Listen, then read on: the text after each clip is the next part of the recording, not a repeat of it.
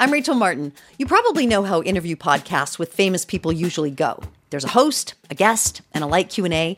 But on Wildcard, we have ripped up the typical script. It's a new podcast from NPR where I invite actors, artists, and comedians to play a game using a special deck of cards to talk about some of life's biggest questions. Listen to Wildcard wherever you get your podcasts, only from NPR.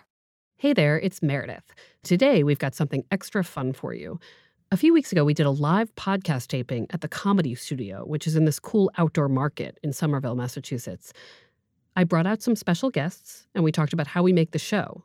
We read some letters, and we even discussed how season two inspired me to talk to a man with a nice jawline. I hope you enjoy it. And now, welcome to the Love Letters Podcast Live. Please welcome your host, Meredith Goldstein.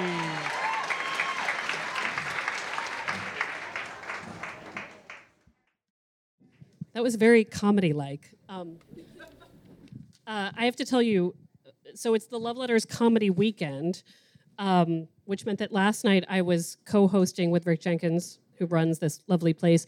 And I have spoken to a lot of groups, and I have never been so nervous as I was last night introducing comedians. There is something, first of all, I could only see the front row. Second of all, I had like immediately sweat through my clothing there's something about knowing that people have arrived expecting you to be funny. Like if I'm funny, usually when I do public speaking, that's like a bonus. Um, it's not the expectation.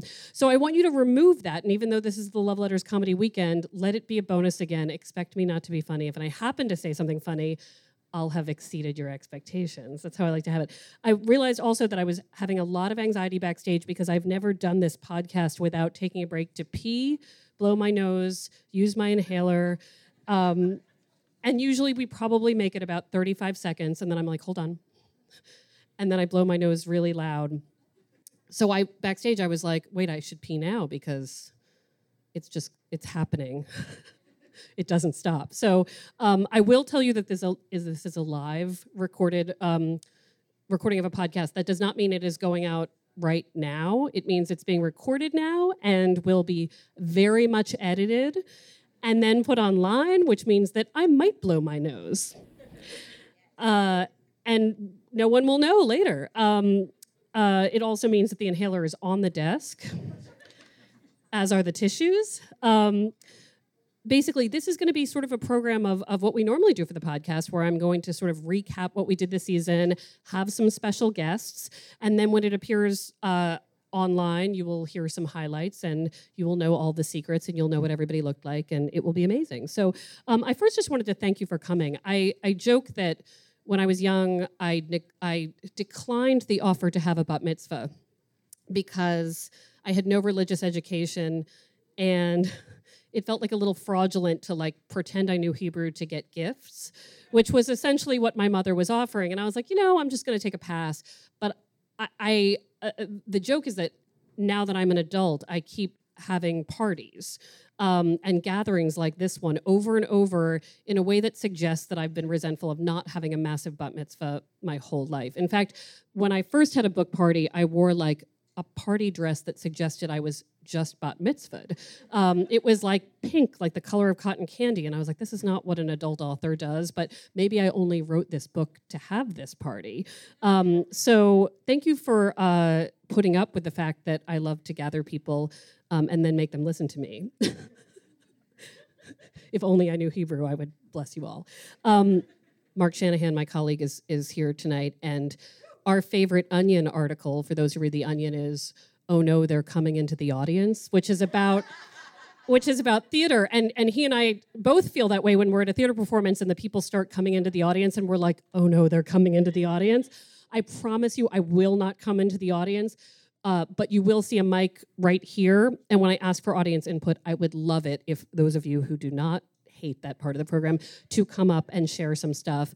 And I'll cut it off when when we're um, having time issues. But um, anyway, so anyway, thank you for coming. Um, how many how many of you have been to this venue before?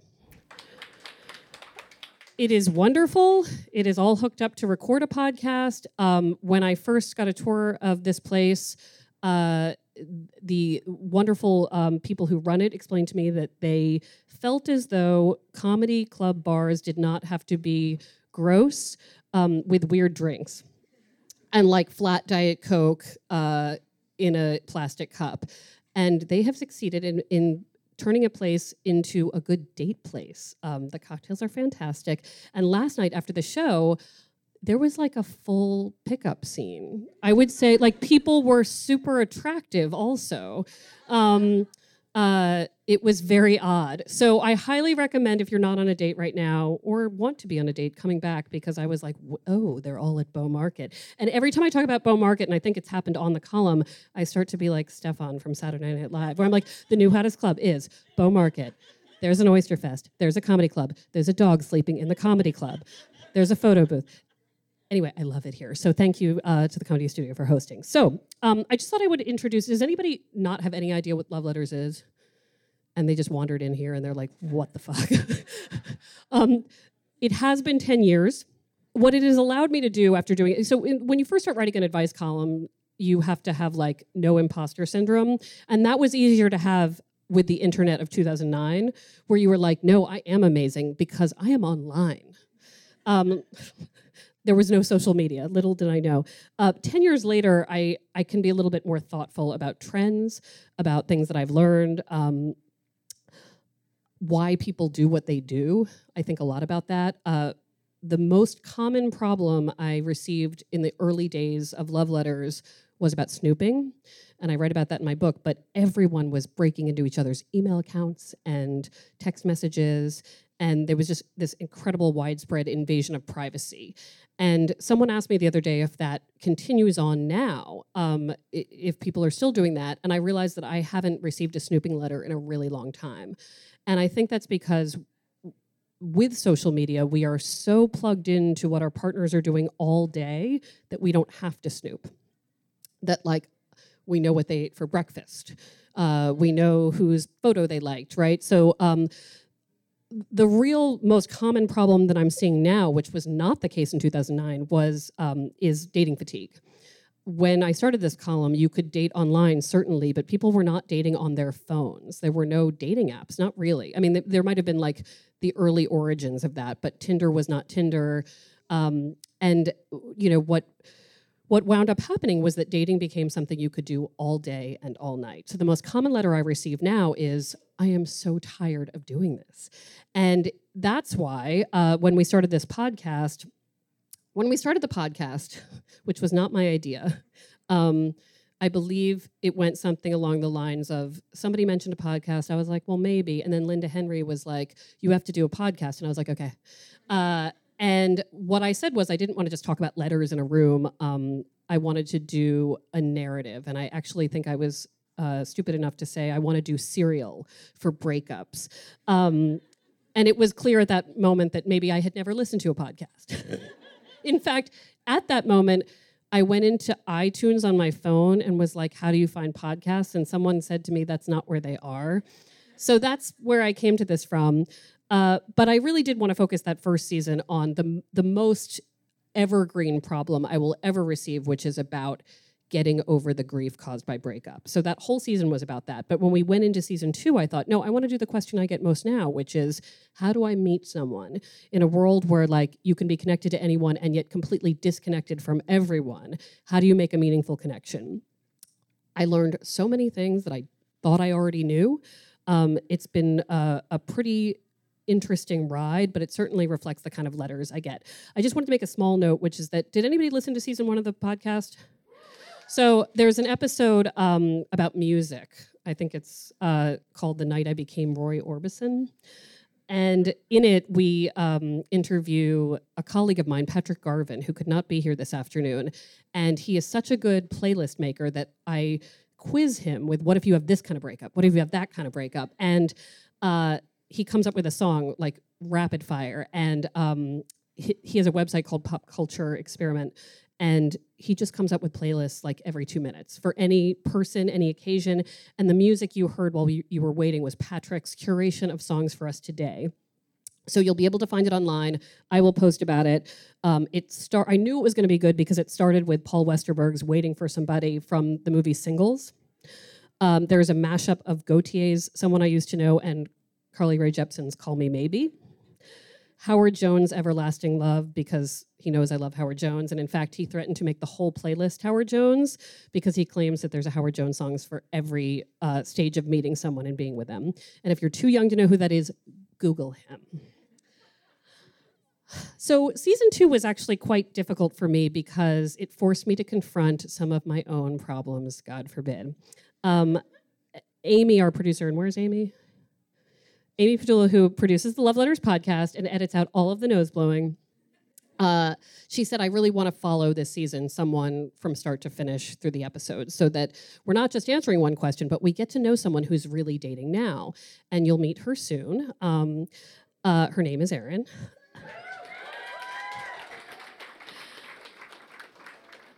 Uh, and I joke with Erin when I started following her that I began to like do this sort of um, anthropologist in the wild thing where I'd be like, Erin, she's a 44 year old single woman.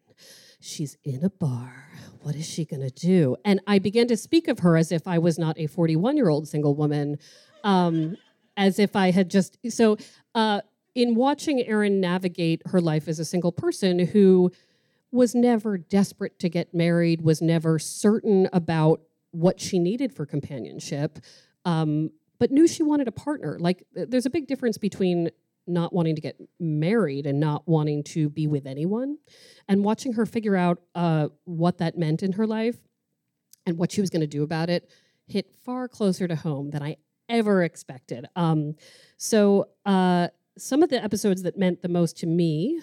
Um, one was when I got to call my college crush Matt Dorfman. Um, another was about work romances because, especially in this era, it's so hard to accomplish and to hear from two human resources people about how they broke every rule to be together. It kind of put perspective on when it's not worth doing that. Um, and I say that as someone who has dated in the workplace and failed. Um, and randomly, the, one of the interviews that meant most to me was with one of our experts, Wednesday Martin, who's written some controversial and fun books about different social communities. And what she said was when you have a crush on someone, it's so rare these days that you have to honor that feeling. And um, I was thinking about it last night. We were here, my sister and I were here for the comedy shows, and there was a, a young man with a very strong jawline. Brett's shaking her head because she was not into him. Um, in fact, she was like, I should wingman for you, but I just don't like him. but in the moment, you, ordinarily I would have noticed the jawline and just moved on with my life. But I was like, but Wednesday Martin said on my podcast that I should honor the feeling. And I turned to Brett and I was like, I want you to know that that man has a good jawline. And everybody was like, okay.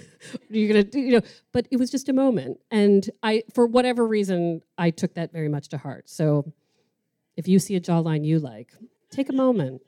Um, I want to bring up uh, this is very weird, by the way, sitting at this desk. It feels very Tonight Show in a way that I'm like, this is the most Jimmy Fallon I'll ever be. And I'm okay with it. um, our first guest uh, comes from a town called, actually, where were we born? We were born on the Jersey Shore, and I don't know where I was born, apparently. Um, she is my sister. She's an easy guest to get because she has to come because she's related to me. And I will say that, like, having uh, a sister who is this funny and charming and interesting is great for me because it means I don't have to do that much. Um, welcome to the stage, Brett Goldstein.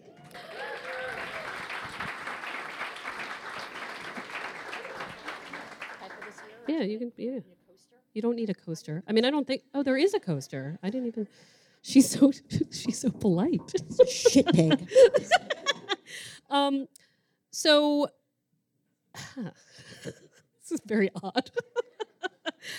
um, th- for those of you who you who don't know, my sister is a casting director, and that puts her in a, a big position of power because she gets to decide who gets jobs really um, but I thought it was very interesting this season. I mean, you spoke a lot in the first season about breakups, and you are the highlight of many episodes. But in this season, you talk about helping people meet.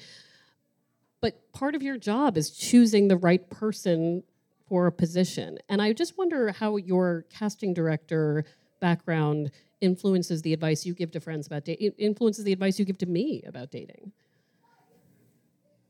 Oh, like last night with the guy with the Yeah, jaw? she did not want to cast him in the part. Yeah, because the In the part of making out with me, she did not want to. no, because it's like an arch- archetype thing, right? Like He might be mis- listening at I some point, so don't. So be. I mean, who, I don't. I don't even know his name. just- I'm, I'm just gonna be a Try- dick for I know. Try- not- I'm- not I'm- gonna- okay. yeah, Okay. but Napoleon complex. You can just tell he's a douche, and like, like shorter than me. Like it's not gonna work. But you know, I love men who are. I don't trust tall people t- in dating because I can't see what's happening.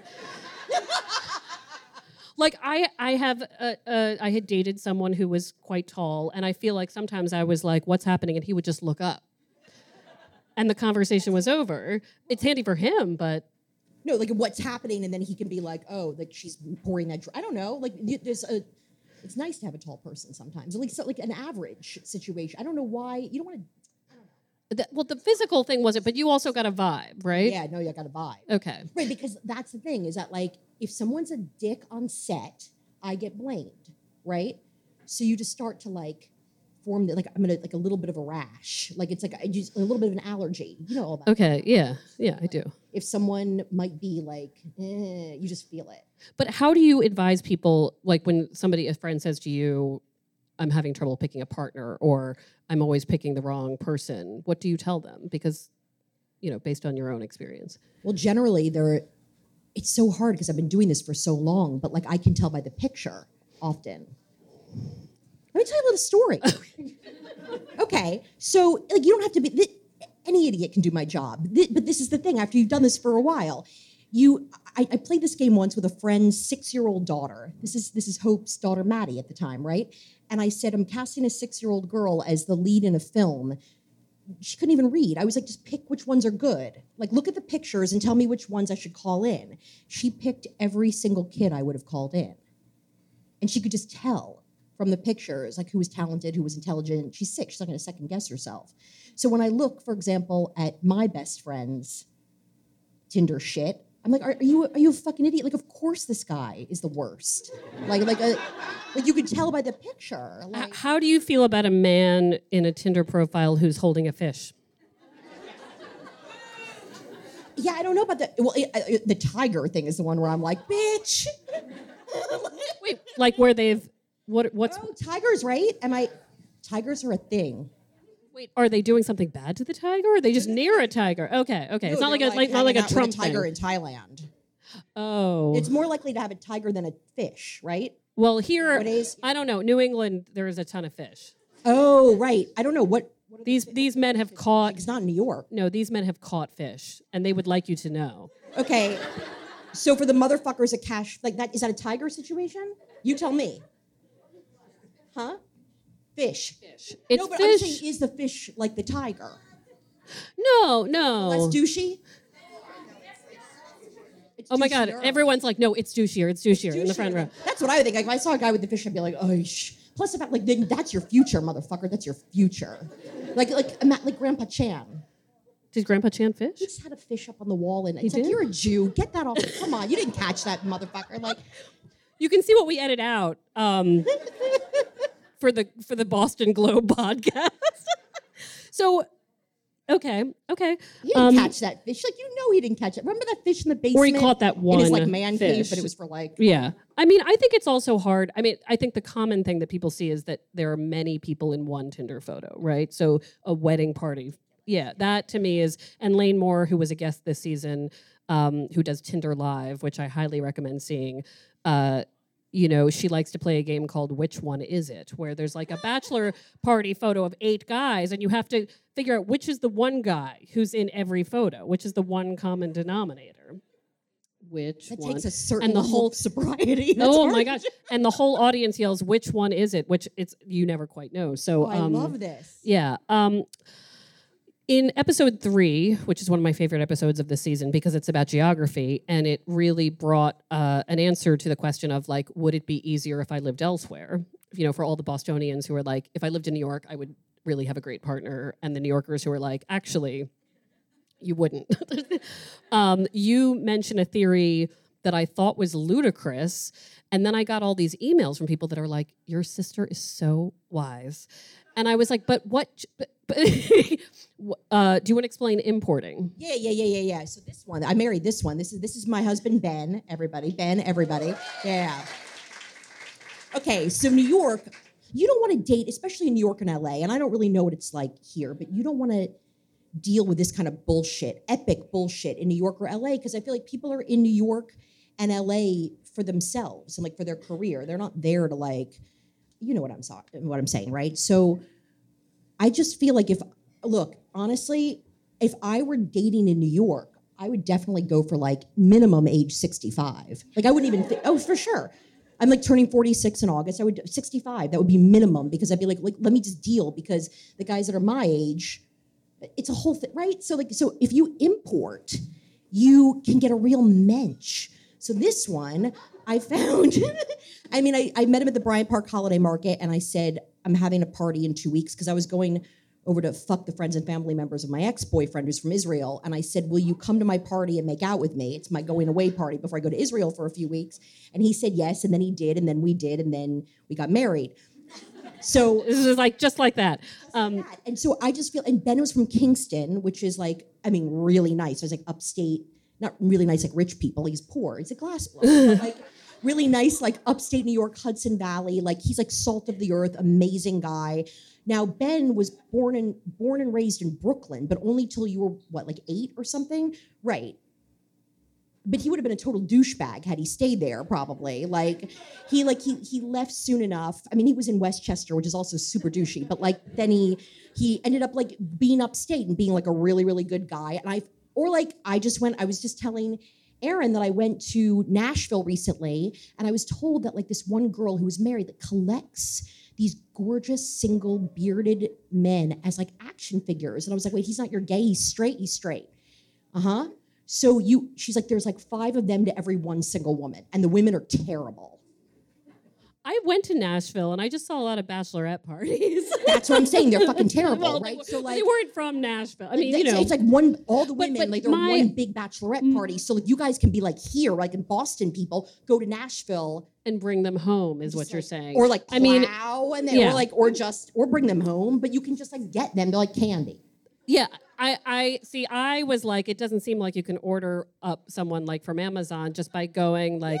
But apparently, apparently, I was wrong based on all the people who emailed me and, and said, okay. Um, uh, so you heard it here first. If you don't have a partner, you can just import one. I'll tell you where to go. You said Colorado, Remember right? That bagel place in Maine when you took me there for my bachelorette party, and I was like that motherfucker, and he was ordering a bagel, and you were like, "This is a bat- this is Oh like God, I'm gonna have to edit You're out- about to get married, dipshit." I wish you would say like two, two. We're gonna have to edit out. Say it once nice. Say it once nice. Yeah. Okay. This is this is by the way, this is how it works. When when Brett and I record for the podcast, I'm like, try it again with no bad words. She just goes, "Nope, nope, nope, nope, do it again. Okay, we went. And then there's no then there's no I've taken away all the vocabulary. Meredith and I, Meredith took me to Portland, Maine, and it was like, I wouldn't call it a bachelorette party because we don't. just we the two of us. around in our like. It's no- my kind of bachelorette party. Yeah, we just sat and watched TV, and then like, but at one point we went to a bagel place because I was still eating gluten, and I was like, that guy's fucking hot, and that guy's hot. I went. We went to a bagel place, and there was a guy, and he was good looking, and I was just like, that guy is very attractive, and this is why I sound like I'm like coke through every podcast episode because it's hard. when you hear it, it's the fifth time she's done it because I'll be like, do it again, do it again. No, no, okay. And then, uh, and then this guy, and then I, and you were like, you're here because you're about to get married. Stop looking at that guy. I'm just saying, I was like, well, that one I would import. Like you, Oh yeah, no, it's true. It's you well done. You did really well without the swearing. It's really hard. We were raised in a home where that swearing there were no rules about swearing. So it I think I think maybe the thought was that if it wasn't forbidden, we maybe wouldn't use it. But in fact, it worked the other way. Um, I- and we no, weren't allowed to have sugar though. So we would, like, yeah, it's true. Um, I wanted to um, give you a few letters from the the ten years of love letters uh, before we move on to the next segment, where I just was curious about what your advice might be for some of the letters we received because we give sometimes similar advice. Somewhere we meet somewhere in the middle. Um, So last week on June 4th, I received a letter from someone who did, did any, anybody read I'm moving to Milan. He lives in Milan. Uh, this is a, a young I didn't even see I didn't even look to the left. Um, from a young woman who was studying in, in Florence. She says, During my last days there, my friend took me out for some fun. We went to our usual bar, and I saw this really cute guy standing near the bar with his friends. Later, our groups were sitting near each other, and we wound up having a great conversation. It was beautiful chemistry. He's a real Italian.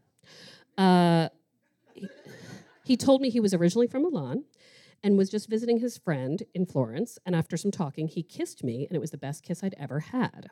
We were loving every moment of being together when he implied we should go further, which is when I told him I'm inexperienced and didn't want to do more.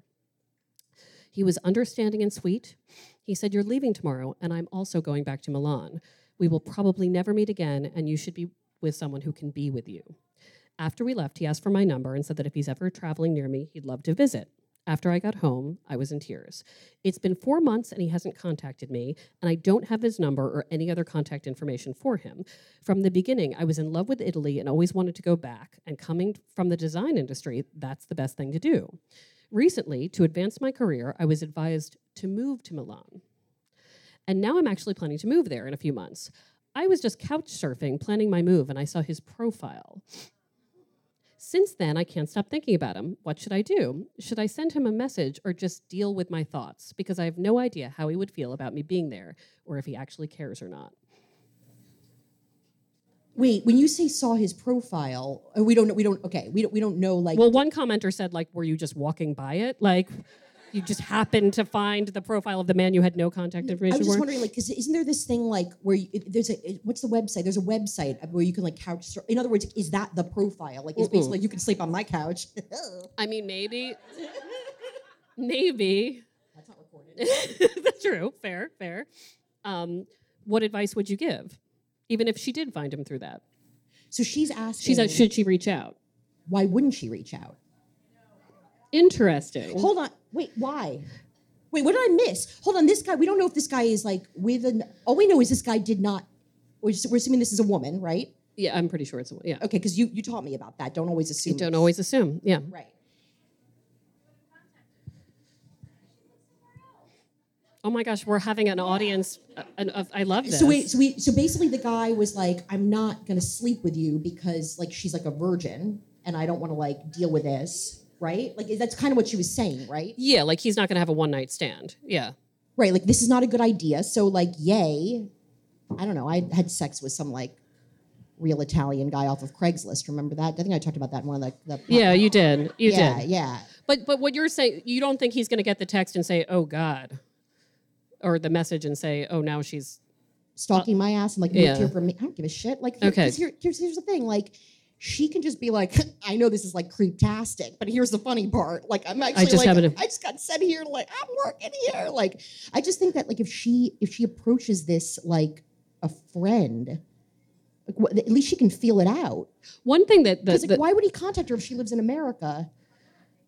Why? But because why not? I mean, that was. but she was never talking about moving there, right? She's like a Well, the virgin con- who's I just will like, "Eh," and he's I will- like, eh, you know, I- I'm not sort of- all virgins are like, eh. I'm just saying that like they were making out, and he was like, okay, I'm gonna pump the brakes, and then like, I mean, what did he? Can you go back? What did he say to her? He said you should be with someone who can be with you Yes, but like, but what did he say to her about contacting her in the future? if he was traveling there. But he's right, Right. I mean, exactly. So exactly. I I did say something similar. I said she should she, like she should reach out, but not with the assumption that he was then going to like be her husband, and that. Yeah, um, like, funny. But I did th- one thing that the co- the commenters did not believe she was randomly moving there. Um, oh, great. Okay. Um, by the way, I got a text from Mark Shanahan during this, and I I it was just. It was just a picture of us, which was nice. But when you get a text during the live recording of a podcast, all you're thinking is, is a body part of mine showing and is my and is my friend trying to tell me to cover it up and that's why i just checked my phone because i was like what if um, there was a comedian last night who had his fly down the whole time he did. He had his, fly. he's so talented. he was very talented uh, so anyway um, Mark Shanahan looks hot today. yeah. Um, So, uh, yeah, no, but a lot of the commenters, number one, did not believe that the woman was actually moving. Like they believed she would, had come up with the story and was really moving for him. And number two, that it was too random that she'd wind up in oh, that part so of they Italy. think she's lying in the They think she's lying in the letter and lying to herself. They also said one part one piece of advice that I really did like that I had not given was that they said you're just couch surfing. When you move there and establish yourself and know some people, then you can reach out. Like deal with your stuff. And I liked that piece of advice. Like I'll be moving there. Are you there? Are you available to me? Was like a bit much for them. I agree with that. Yeah, I loved that Get your advice. act together. Get your act together. And I mean, if she's crazy enough to write that to you, she's gonna boil a bunny in his kitchen. Listen, it's when you're in it, it's it's more difficult. She might be here tonight. Who knows? Um, uh, well, actually, she's couch surfing in Italy, I imagine. So I mean, why is she couch um, surfing? If she is like a don't, I'm. why is she couch surfing? Well- we don't know. We don't know. She's looking looking for a place. Looking for a place. Okay, so I'm going to do one more. Yeah. Okay. Um, okay. Th- this next one is from 2018. Uh, and I loved this letter. It's uh, the headline was "He doesn't post pics of us on social media." My boyfriend and I have been together for about seven years now. Last year, we took a break for a few months and then decided to get back together. Ever since we have gotten back together, nothing has been the same. His behavior has changed. He no longer takes pictures together and posts them on social media, invites me out with his friends or family, or even just asks me to be his plus one. I believe he could be the one for me, and I really do love him. I just hate being so jealous when he goes out and doesn't ask me to go with him.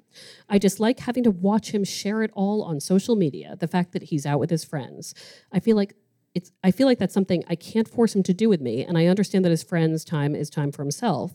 But if he says he sees me in but if he says he sees me in his life in the future, don't you think he'd bring me, the girlfriend of 7 years, to family dinners and friends outings?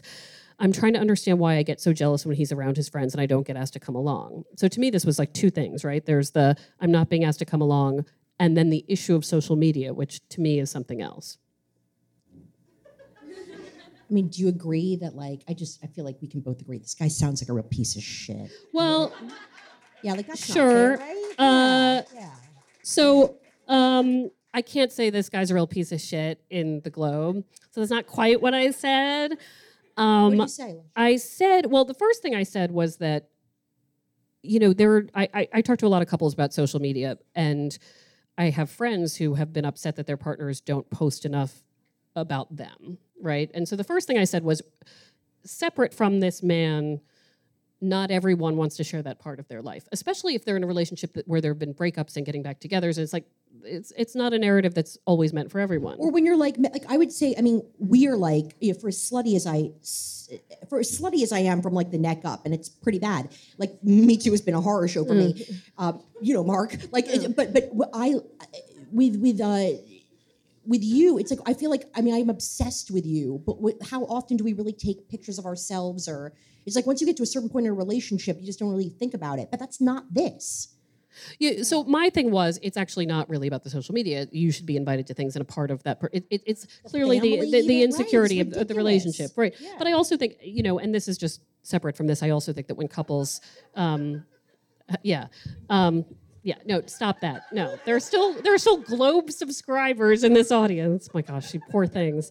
Um, so yeah, uh, well, so interesting. So we agree on two. Um, okay, so now What did you say? Did you say like break up with this bitch? What did you say? I uh, rarely do I say you must know, do X or Y, and and honestly, because uh, you know when you get 200 words of a letter, you're getting a piece and a piece of information, and you're often missing a lot more. And so um, I wasn't as overtly, you know, um, break up with him. It's like, I feel like when we get like when we're like old Jewish ladies, Yeah. like, I want to have an advice column with you where I'm just like you know die or Yeah, like, whatever. Like you're just like blah, blah, blah, blah, blah, counterpoint, like, right, You're, um, you're the Dr. Right. my Adam Carolla. like, love that.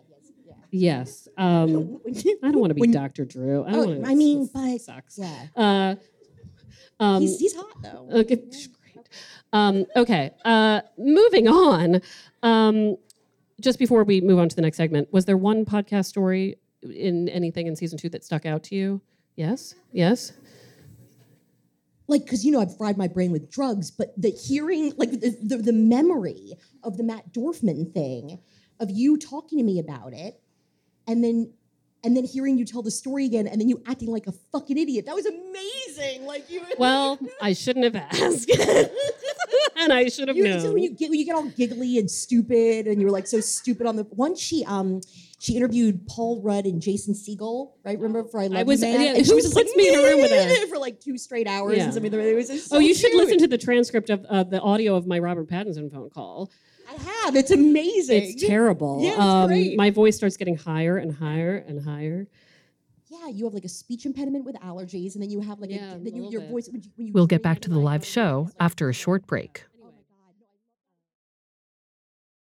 So, after I brought my sister up on stage, it was time to bring out another special guest.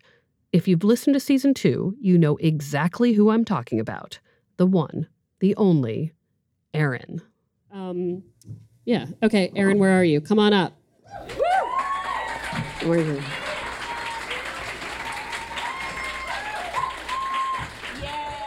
She comes with a full drink like a smart woman. It's because I gave Brett my drink and it's been over there. Oh, okay. Um, thank you so much for being here. Thanks for having me up here. Uh, so uh, when we had a love letters anniversary party a few weeks ago, and people kept coming up to me and saying, "Is that the Erin? Is the Erin here?"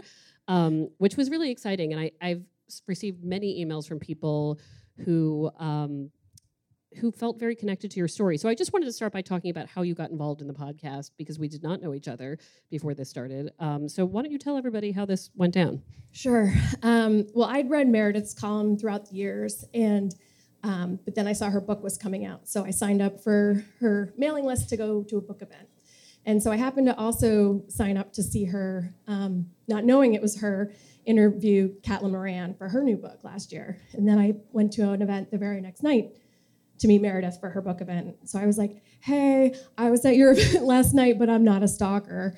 Um, but I was like, oh, I loved Caitlin's advice for playlists. And, and then I, uh, Meredith was thanking people for coming. And I wanted to ask the question of like, what do you do if you've tried everything and you are about to give up, but you're like, you, you want to meet someone, so you don't want to just sit on your couch. And so I wrote her a letter, and it was just really brief. And then she said, well, I want to post this in my column will you write more. So um, a few days later i wrote more. And that was about a year ago and i didn't hear anything. So i was like oh, okay. And then mid-october she emailed me and said well i have this proposition and you can say no. Uh, do you want to be part of the second season of the podcast? And i was like yeah because i love podcasts because i'm a dork and also because i just love storytelling and i love hearing people's stories and I thought, like, my experience was so common because I have a lot of friends who are in the same position and have tried, men and women who have tried a lot of ways and um, are really frustrated. And I was like, I know no one has the best answer, but at least, um, you know. So, so I said to Merritt, we had a phone call, and I, I think I was calling. She called me, and I was at Wegmans or something, and I'm like at the massive salad bar, overwhelmed, and I was like. I don't think I'm the right person because I've deleted my profile from everything, not just the app from the phone, which I probably did every other day. But I was like, I'm not even, I'm not there. And she's like, No, let's let's try it out. And I was like, All right. So I was like, I hope this isn't a disaster, but um, but it was it wasn't. So Well, it was when I received the letter. I, you know, so I had met Erin, and when the letter came in, she said we met at this love letters event at Harpoon, and so I knew who it was, and I kept not answering it because I, I like wanted to save it, and it was really when Amy, our producer, said that she wanted to follow someone. I was like, I know who this is, and it was important to me um, to have someone on the podcast who would be um, honest about how difficult it was, uh, would also have perspective. And I will tell you that it's it's not that I don't believe it's easy to date in your 20s. It's not. In fact, I think in some ways it, it can be said that it's harder. But I didn't know what kind of empathy. When, when we have a 20 something letter writer, people are like, you just wait. Or like, you know, it's like they're like, you know, and and and what's fascinating, which yes, but so uh, for in episode nine, we talked to a woman, Nicole, who I used to work with, and she's the one who took all the classes. And at back in the day, I'd be like, oh my gosh, she's like 27 and she will not shut up about needing to be married. But the bottom line is now that I'm in my 40s, I'm like, here's the thing. Nicole wants, wants to get married, she wants to have children. I, it was on me to, to make the judgment because frankly, she was looking for a partner, met someone right before she turned 30. She's now getting married at 36 and wants to have 35, 36 and wants to have children. So like there was nothing, it's not that she was couldn't be alone. She just knew what she wanted and there's like absolutely nothing wrong with that. And in your 20s it's so difficult to find someone uh, i think who it's harder to ask the question what do you want? because it's okay it, it seems more okay not to have an answer. Whereas you know in your 40s when somebody i can imagine that people are who they're going to be. Uh, but it was important to me that you were not 23 and dating in boston and that you had a real perspective. Um, and just for those who don't know can you sort of tell us where you were when you were coming into this in terms of where you were in your singleness. Your singleness. I say that again like the anthropologist. As a single woman I was living in boston just super single, and you know, but I because you know I'd never been married, so people would be like, "Oh, you haven't even gone through a divorce," like you know, and I was like, "I know, I haven't weathered that storm because I made a decision to, you know, uh, maybe not take the first or second opportunity that maybe could have been a marriage, but." Um, I think I was definitely like realizing I was getting older, and so I had to think of like, you know, and I'm an only child, so I was like, all right, I got to think of how I'm gonna navigate life as an older person and a single person, and like, you know, I have my small 401k, but I don't have a double income to fall back on, so. Um, I started switching my mindset to like my community of friends and and not thinking not so much focusing on possibly having a partner where we would support each other in the future. And so when I came into this, I think I was a little more um, relaxed about it. Plus, I also had, you know, a team behind me, which I talk about on the podcast and which we talk about, which uh, people don't get, you know. And um, so I was still single, but I was open-minded, like I, you know, constantly am about possibly meeting someone. there were a few things we did together that didn't make the podcast um, Oh. and just just for time purposes and and um, one thing that i wanted to explore was that i don't know if it, any single people have been told this like you should go to a museum. My friend pete said that to me once. I, he said i always thought you'd meet someone at a museum. And i was like really? Like in like the gift shop? Like in looking like i have a really short attention span so i'm not someone who's like sitting at the mfa and thinking about life. So i was but he was like you know like a smart guy someone who's at a museum. Uh, right she just said that's pete. It's true. He's not here. I can make fun of him. So um, but i have heard that a lot and and and but specifically when people say that in boston they're saying they say have you been to first fridays at the mfa and i'm like is that and so when I was in my 20s, I went with roommates to the first Fridays at the MFA. And when I told people I was taking Erin to places to meet people, people would be like, Have you been to First Fridays at the MFA? Has anyone in the room been to First Fridays at the MFA? Has anyone has anyone One of the hot guys that have been to. has has anyone met someone they went on a date with at First Fridays at the MFA? Only Erin. Um, so and and First Fridays at the MFA is lovely. I highly recommend it. But the idea that it's like a secret single, so it's not. So we went. Explain what we did that didn't make it onto the podcast. So we went to one of the third Thursdays at the Gardner Museum, and I'd never been, and I was I wanted to go because um, I felt like it was a better, may possibly a better mix of people. Um, in my limited knowledge of what I don't know, but um, anyway, I thought it'd be different. I was like, cool. So we met there on a Thursday night, and it was it was winter, and so Meredith had been at I was shooting the commercial for Primark, the sponsor of season two of the Love Letters podcast. Hashtag Primark.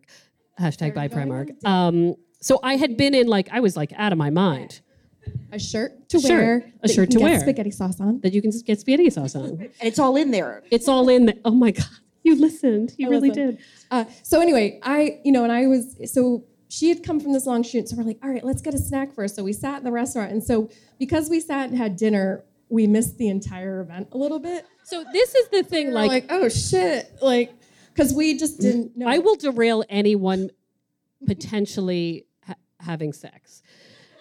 Anyone. And I will do it with food quickly. Like I got there and I was like, I have to help Erin meet people, but there's a restaurant here.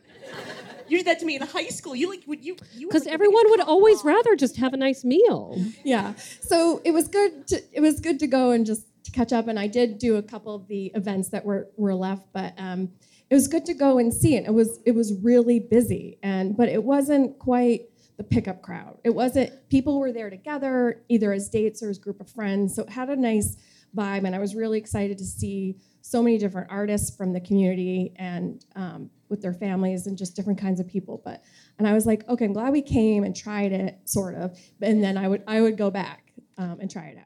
I mean, the, one thing that I was told that night was that depending on the theme, the crowd is very different. And and this was another thing that I learned. It's like when you're at an event like that and you're looking for single people on behalf of someone else, I had like a whole new lens.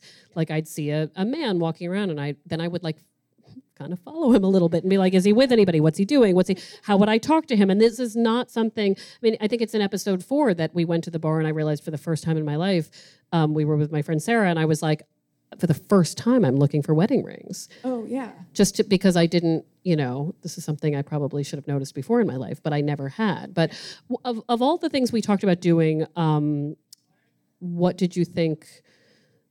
Was there anything that surprised you to, to do that with a team or something that, that felt intuitively right to do or wrong to do? I mean, I feel like we we did all sorts of things, and I think you mentioned in the in the final episode thinking that when we asked her to do this, that suddenly all these amazing things were going to happen, and then it was like same shit, different day. Yeah. I mean, I yeah, I think I was delusional, obviously, but I was like, I've never done this, so this must be great. Um, because you're like, I, I still hold on to a bit of posi- positivity because you have to. Um, no, I mean, I'm glad I got to take a class because everyone tells you to take a class. And so we showed up on a rainy Sunday morning, and it's all in the podcast. It's all older couples, and I was like, oh shit! I was like, I picked the wrong one, and I was I was like freaking out because I was like, I made them come here. That you were you had just been sick. Scott was sick, and they were like, it's cool. And so I just calmed down and was like, I'm just gonna take in the experience, and maybe this will be good on a date down the down the road. But I do think it's important to note about the class, which is that it was an eighty dollar class, Yeah. so that's two tickets, one hundred sixty dollars. The Globe paid. They, they, I don't know if they've noticed that they did, but they absolutely did.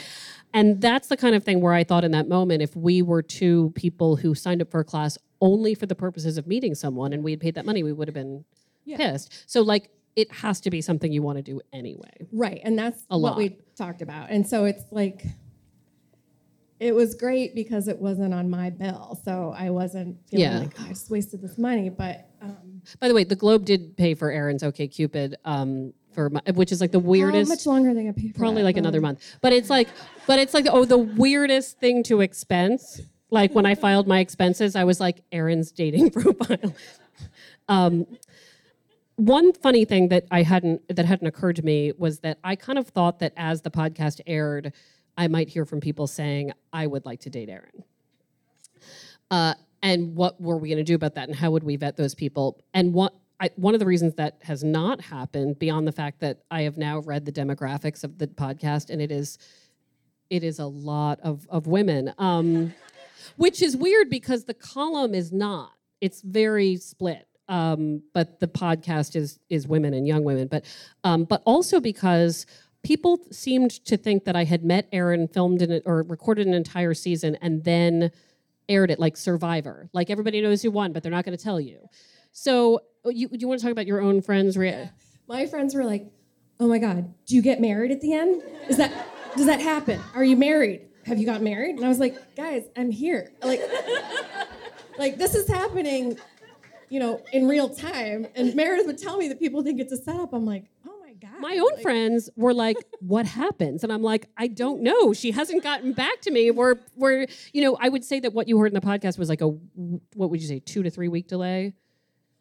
I mean, there was a delay, but Yeah. not not. It wasn't like it was done. Yeah. Um, and in fact, when we had our last follow up for episode ten, it was only probably Like, a week before. oh yeah, two weeks it was a week or two weeks. We had Yeah. recorded and then it aired. Um, so when we left you, um, you had been on some dates with Art Dad.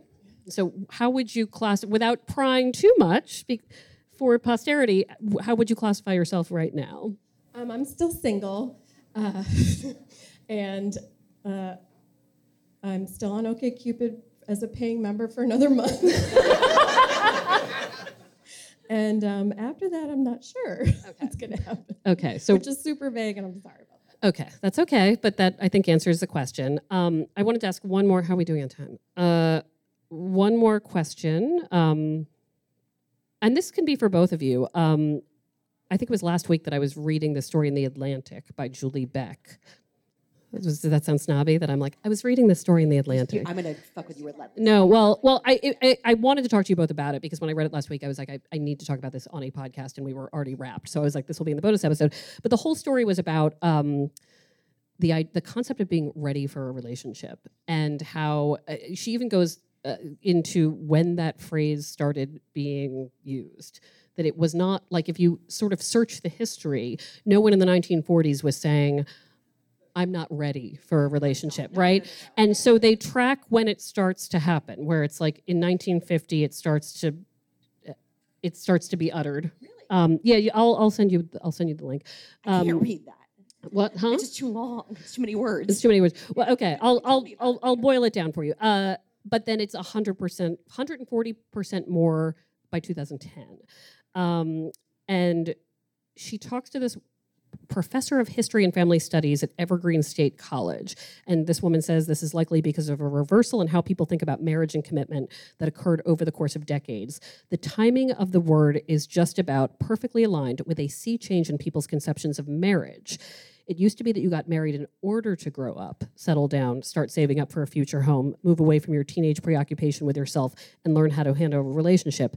Now you are done. You do it all on your own. Like, I am not in a place in my life where I'm ready. And I it, informs so much of how we date. I've used this like I'm not ready. I'm not my best self. I'm not a finished product. But I think it can be really um, damaging because it's as if we're supposed to be done growing, you know? And I just wanted to know what you guys thought about that, especially, you know, because one of the things I've loved, I've learned so much from Erin and love spending time with Erin. And this could have been super weird. I could have picked some person where I was like, I don't like her. And instead I'm like, instead I'm like, what's Erin doing? Does Erin want to come? Um, Good casting. yeah, good casting, right? Uh, so, um, but Erin can do something that I can't do, which is to do two things at the same time. Um, in the middle of this podcast, you lost your job. And that sucked, um, but was absolutely for the best. Yeah. And I'm the kind of person where I'm like, well, I can't date right now. I'm working on a, a book. Well, I can't date right now. We're recording the podcast. I mean, there is like many, there are many reasons, but the idea of um, investing my emotions into many things at once, like I'm not ready, comes up a lot because I'm not done with the thing I'm doing. And at no point did you say, I have to stop doing one thing because I'm doing another thing. And uh, that, that meant a lot to me to, to see. So I wanted to know what you think about that. Um, I just felt like maybe I compartmentalized things. So when I lost that job, as I talked about a little bit on this podcast, but more on the um, science of happiness, I I'm always looking for the right job. So it's like if I put up, and I'm always looking for a partner. So it's like I've learned to juggle a lot of things at once, which, um, but I guess I'm just so used to it, the ups and downs of employment and the ups and downs of dating. So it was just par for the course. But, you know, it was the science of happiness that I wrote right away and was like, I just lost my job. I can't do the exercise that you've given me because it's I don't like it and it's making me depressed. Yeah, for those who don't know, Erin did a crossover episode with another podcast, The Science of Happiness, and they talked to her about her employment. Yeah, and so they gave me another exercise. It was way better, and I could incorporate it. So, um, I guess I just I felt like the podcast was um, just a bigger part of my life and more important than any job would be, um, and so I wanted to. I didn't feel like it would be hard to navigate. It's not a great answer, but um, I just I guess I've been doing both for so long that I was used to it. Okay. Brett, do you have anything thoughts on just the whole waiting? I mean, waiting until you are a finished product, uh, because some of the best couples I know met quite young and they were able to really grow together. I know it's making me think a lot about Ben. So Ben's like, like almost ten years younger than I am. So like, um, but but yeah, I mean, like he so thirty eight and twenty eight when we got married, and it just makes me think of like what an absolute train wreck I was. At, I mean, I don't remember 28 at all because I was probably drunk or something. But like, I don't. But like, even like, I mean, I was like super duper like doing weird shit in bathrooms, like like until I was like what 33, 32, 33 or whatever. So I, I and I remember being in a 10 year relationship, right, where I was like, wait, marriage, what, what? And it wasn't that I didn't necessarily want to get married or I wasn't even sure about having kids. It just never. I don't know. I just I was just like I don't know. I just don't think about it. And then, but then by the time I remember on our first date being like, "Do you know how old I am?" And you know, because we didn't meet on online. It's and the like- best thing. I like to say that on first dates. Do you know how old I am? and he was like Super what, sexy. 30? like like you know because and, I, and I, I don't know i mean it was just like a weird thing because i was like look this is what i want da da da da da but i i don't know i always um i don't we'll, we'll talk about this later but like I, I always kind of feel like i'm so happy that i did it at 38 and i and that i because i i just feel like i I just didn't have all the the mishigas, right? Like I knew that's your Yiddish word of the day. If you didn't know that, like I was not so fucked up in the head at 38. Like I I had my act together more so, and I wasn't doing weird shit in bathrooms as much, and like which is fine. But like you know, I, I just I don't know. I I felt like I, I had it. I, I I was really I was re- I really felt like okay yeah. Yeah, I mean, I see it both ways. I- myself. I Yeah. see that, but I also like the thought that you can do weird shit in bathrooms with someone and grow Oh, with we've them. done weird and- shit in like Yeah. yeah yeah. yeah, I should I shouldn't have said it that yeah, way. I'm yeah. inviting it. Can I can I Yeah. also say that um, I guess I also could could continue to do it bec- and look for someone because I felt like I sort of I was like, well, the job stuff's kind of a disaster, but I still sort of know who I am and know what I want in a relationship. So I was like at a, on better footing. You know, I was Yeah. so Well, for Erin's participation this this season, I got her gift bag of some dumb stuff. So, um, and I just want to say the one thing that did not make its way into the podcast that I deeply regret is that after Erin lost her job, I met her at a bar and she came in and she said, "I got bangs." And if there is any statement that overwhelmingly is an example of what one does and says when they are going through many life transitions, and in fact, I immediately texted uh, Amy and our other producer Scott, and I wrote, "Erin got bangs," and Scott wrote back, "Get audio." so can I just say Yeah. that um, I saw Tan France a few nights ago. Woo! with Oh, some yeah. girlfriends who were here. It was wonderful. He's lovely. So anyway, he he wrote this book, which I started reading. It's wonderful. Everyone should get it. And he wrote, um, you know, he writes advice, and he has a lot of girlfriends. He's like, please don't come to me crying when you give yourself bangs. I'm tired of hearing it. You know what's going to happen. Just don't get bangs, but don't put me through that. and I was like, Tan understands. So Yeah. yeah, I got some bangs. Yeah. It's all it's still crazy, but Um, with that, uh, you guys made my first live podcast taping episode very easy, so thank you. Um, uh, when you, thank you to Erin.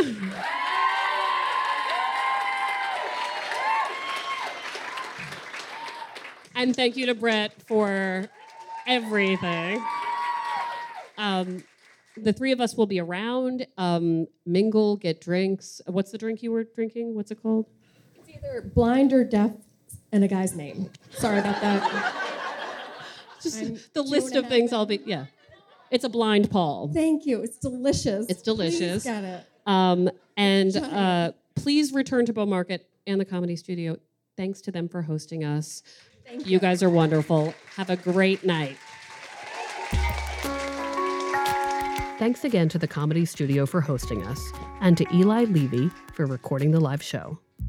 Our production team includes Amy Pedulla, Ned Porter, and Scott Helman. Love Letters is a production of the Boston Globe and PRX. We're online at loveletters.show. I'm Meredith Goldstein. Thanks for listening.